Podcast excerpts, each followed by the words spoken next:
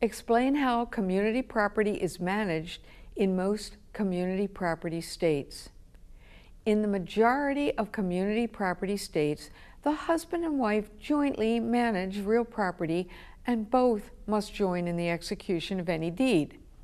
In some community states, though, the husband is traditionally the manager of the personal property and his discretion is absolute.